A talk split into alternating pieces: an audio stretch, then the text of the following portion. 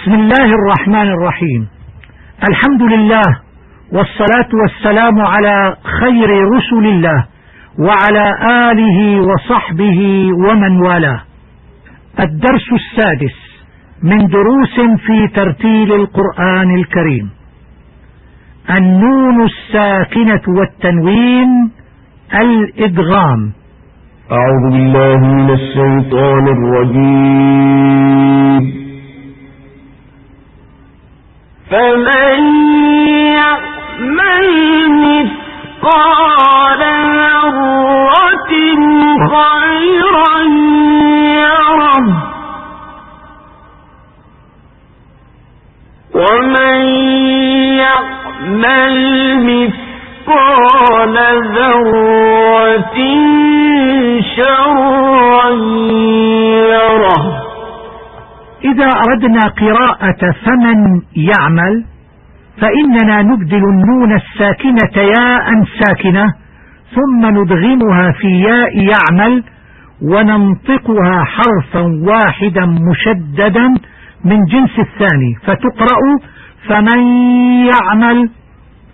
وكذلك ندغم التنوين والذي هو نون ساكنة في كلمة خيرا بالياء في كلمة يره فتقرأ خيرا يره ومثلها شرا يره.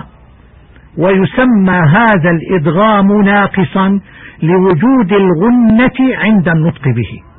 بسم الله الرحمن الرحيم.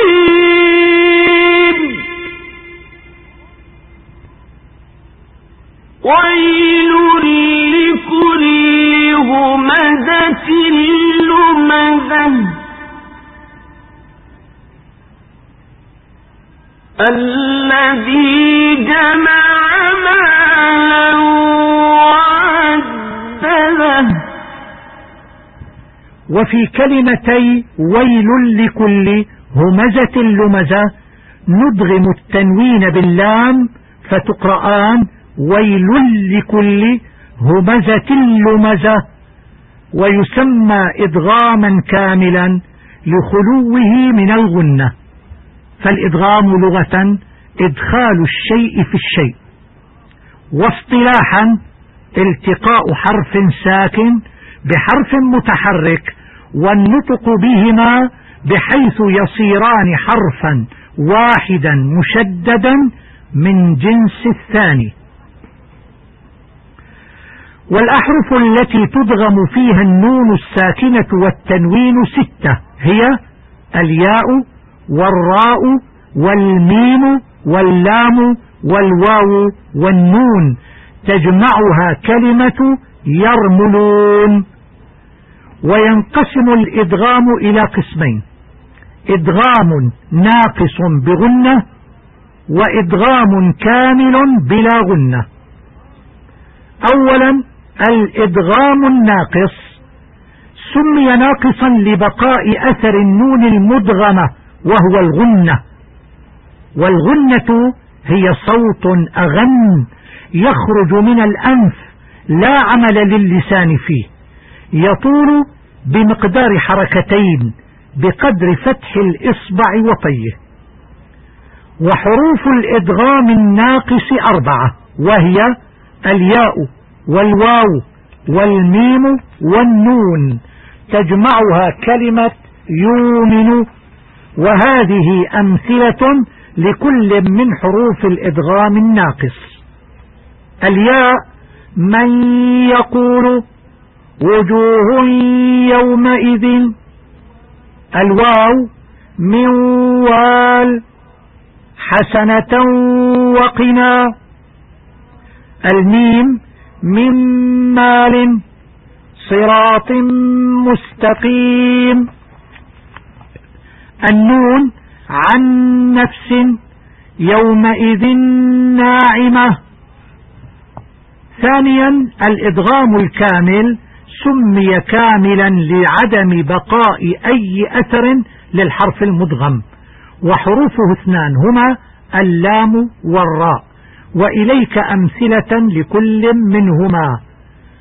اللام: ولم يكن له كفوا أحد أندادا ليضلوا الراء من ربهم لرؤوف رحيم.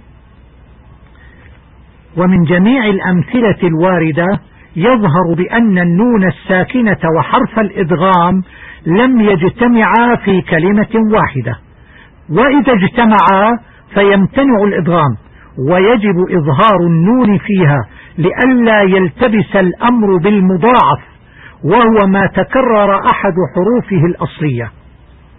وليس في القرآن الكريم سوى 4 كلمات من هذا القبيل كررت بعضها مرات عديدة، هي دنيا، قنوان، صنوان، بنيان، ويسمى الحكم إظهارا مطلقا. وهناك موضعان مستثنيان من الإدغام يجب إظهار النون فيهما، هما ياسين والقرآن الحكيم، ونون والقلم وما يسطرون. ملاحظة: يجب إظهار الغنة على النون المشددة، مثل إن جهنم. الخلاصة: الإدغام لغة إدخال الشيء في الشيء، واصطلاحا التقاء حرف ساكن بمتحرك والنطق بهما بحرف واحد مشدد من جنس الثاني. ثانيا: حروف الإدغام بالنسبة للنون الساكنة والتنوين 6 مجموعة بكلمة يرملون.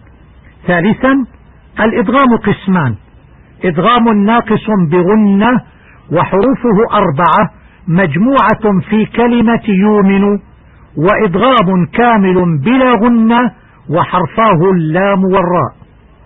رابعا: يشترط في الإدغام أن تكون النون في آخر كلمة وحرف الإدغام في أول الكلمة الثانية، وإذا اجتمعا في كلمة واحدة وجب الإظهار، مثل دنيا، قنوان، بنيان، صنوان. خامسا: يستثنى من الإدغام وينبغي الإظهار في كلمتي ياسين والقرآن الحكيم، ونون والقلم وما يسطرون. التدريب: السؤال الأول: ما المعنى اللغوي والمعنى الاصطلاحي للإدغام؟ الجواب: المعنى اللغوي للإدغام هو إدخال الشيء بالشيء. المعنى الاصطلاحي هو التقاء حرف ساكن بمتحرك والنطق بهما بحرف واحد مشدد من جنس الحرف الثاني. السؤال الثاني: لماذا سمي الإدغام بغنة ناقصة ولماذا سمي الإدغام بدون غنة كاملة؟ الجواب: سمي الإدغام بغنة ناقصا لبقاء أثر الحرف المدغم وهو الغنة، وسمي الإدغام بلا غنة كاملا لعدم بقاء أي أثر للحرف المدغم. السؤال الثالث: ما أحرف الإدغام؟ أحرف الإدغام مجموعة في كلمة يرملون. ميز بين الإدغام الناقص والكامل في الأمثلة التالية: من يقول إدغام بغنة ناقص، من نار إدغام بغنة ناقص، قولا من رب رحيم، قولا من إدغام بغنة ناقص، من رب إدغام بلا غنة كامل، رب رحيم إدغام بلا غنة كامل، هدى من ربهم، هدى من بغنة إدغام بغنة ناقص، من ربهم إدغام بلا غنة كامل. السؤال الخامس: ما الموضعان اللذان يجب إظهار النون فيهما؟ الجواب: الموضعان هما ياسين والقرآن، ونون والقلم. السؤال السادس: ما حكم النون وحرف الإدغام إذا اجتمعا في كلمة واحدة.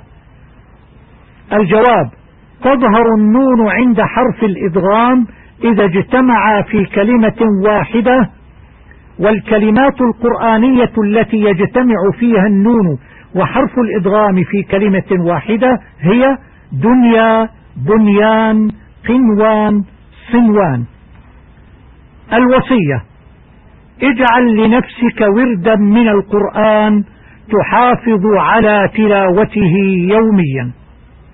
ونتابع أحكام النون الساكنة والتنوين في الحلقة القادمة، والسلام عليكم ورحمة الله وبركاته.